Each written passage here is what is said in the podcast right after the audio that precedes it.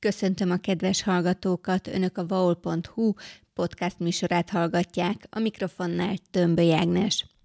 Országjárása részeként érkezett Vasvár megyében Navracsics Tibor közigazgatási és területfejlesztési miniszter január 30-án.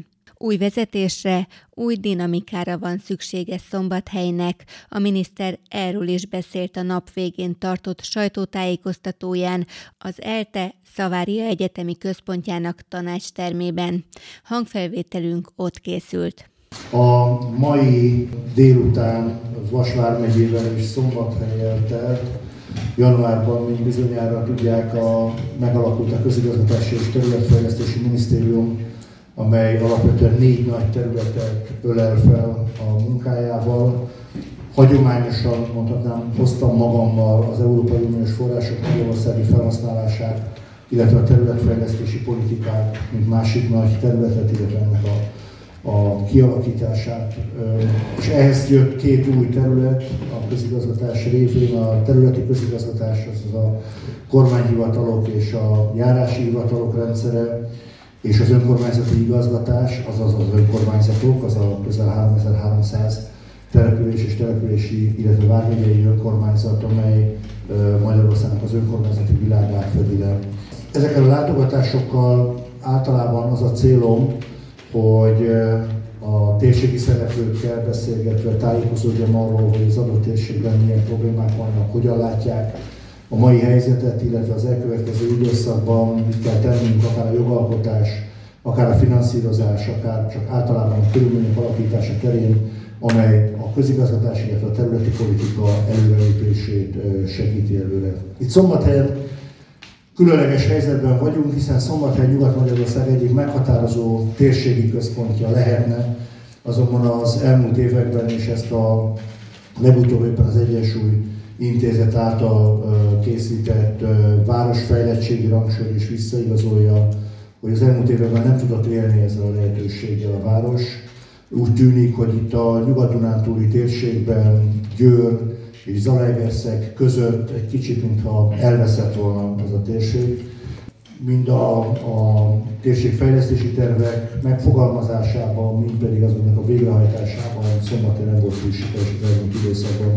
Éppen ezért, amikor itt voltam, akkor nem csak a közigazgatás időszerű kérdéseire kerestük a választ, hanem a területfejlesztés lehetséges kitörési pontjaira is, hiszen eléggé világosnak tűnik, hogy a, ahhoz, hogy Szombathely ismét a térségvezető erejévé váljon, ahhoz egy új, új vezetésre, új dinamikára, új célokra van szükség.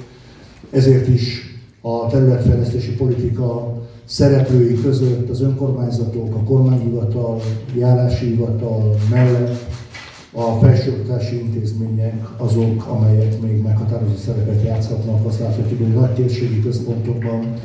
Legyen szó akár Szegedről, akár Miskolcról, akár Zalaegerszegről, mindenhol megtalálható egy-egy olyan felsőoktatási intézmény, amely nem csak a felsőoktatásban, a szó szoros értelművel felsőoktatásban játszik meghatározó szerepet, de a területfejlesztési koncepciók kidolgozásában is. Éppen ezért itt, amikor találkoztam főispán úrral, elnök úrral, akit sok szeretettel üdvözlök, és a Szombathely polgármesterével is, illetve a térség országgyűlési képviselőivel, akkor emellett szükségesnek tartottam, hogy itt a Szavária Campus is meglátogassam, és Lenkai Nóra kampuszvezető igazgató asszonynal arról beszéljek, hogy hogyan tudna esetleg a jövőben a Szavária Campus hozzájárulni ahhoz, hogy Szombathely is betölthesse azt a küldetését, amely földrajzi fekvéséből, hagyományaiból, fejlettségéből adódik. És örömmel hallottam, hogy a Szavária Campus már most is jelentős mértékben részt vesz nem csak kutatásfejlesztési programokban, nem csak a felsőoktatásban,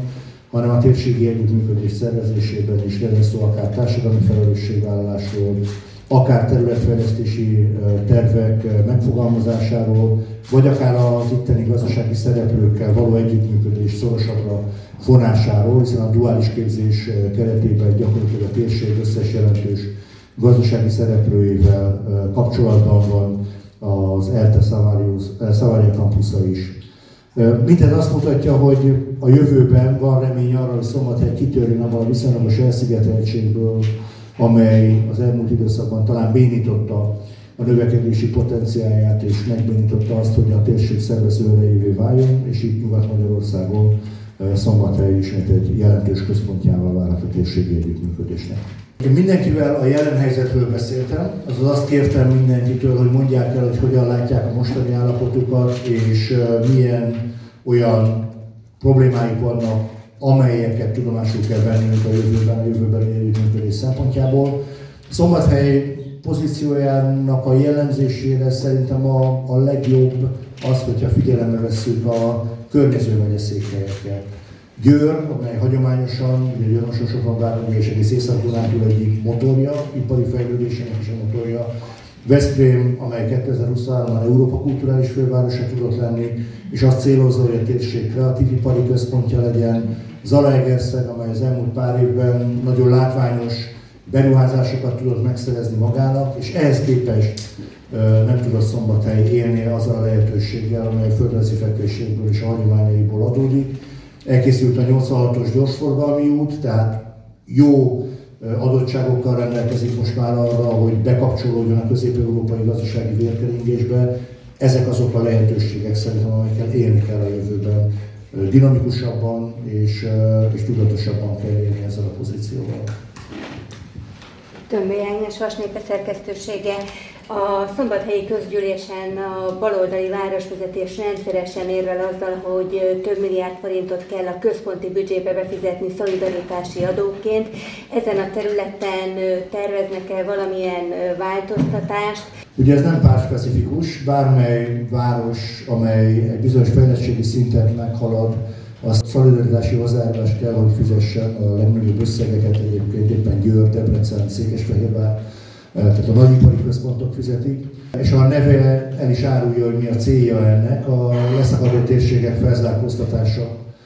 Ugyanakkor valóban megfogalmazódott már többek között Székesfehérvár polgármestere eh, által is az, hogy valamilyen formában finom hangolni kellene esetleg a jövőben a szolidaritási hozzájárulást. Én ezt most a, ebben a költségvetésben egyáltalán nem tartom helyén valónak, hiszen a mostani nehéz gazdasági helyzetben minden erőfeszítést meg kell tenni annak érdekében, hogy a felzárkóztatandó térségek fokozott anyagi segítséget kapjanak, és a gazdagabb városok segítség a, a, a kevésbé tehetős városokat. A jövőben esetleg tárgyalhatunk arról, hogy valamilyen finom hangolása legyen a szolidaritási hozzájárulásnak, de nem, nem, nem idén, nem ebben az évben. Navracsics Tibor közigazgatási és területfejlesztési minisztert hallották az elmúlt percekben. Megköszönöm megtisztelő figyelmüket, s ajánlom a közéleti kibeszélő legfrissebb adását is, amiben Illés Károly, a Szombathelyi Közgyűlés Fidesz KDNP frakciójának vezetője reagált a miniszter kijelentéseire. Hallgassák meg azt is a vol.hu oldalon a podcast linkre kattintva. A műsor szerkesztőjét Tömbé Ágnest hallották, viszont hallásra!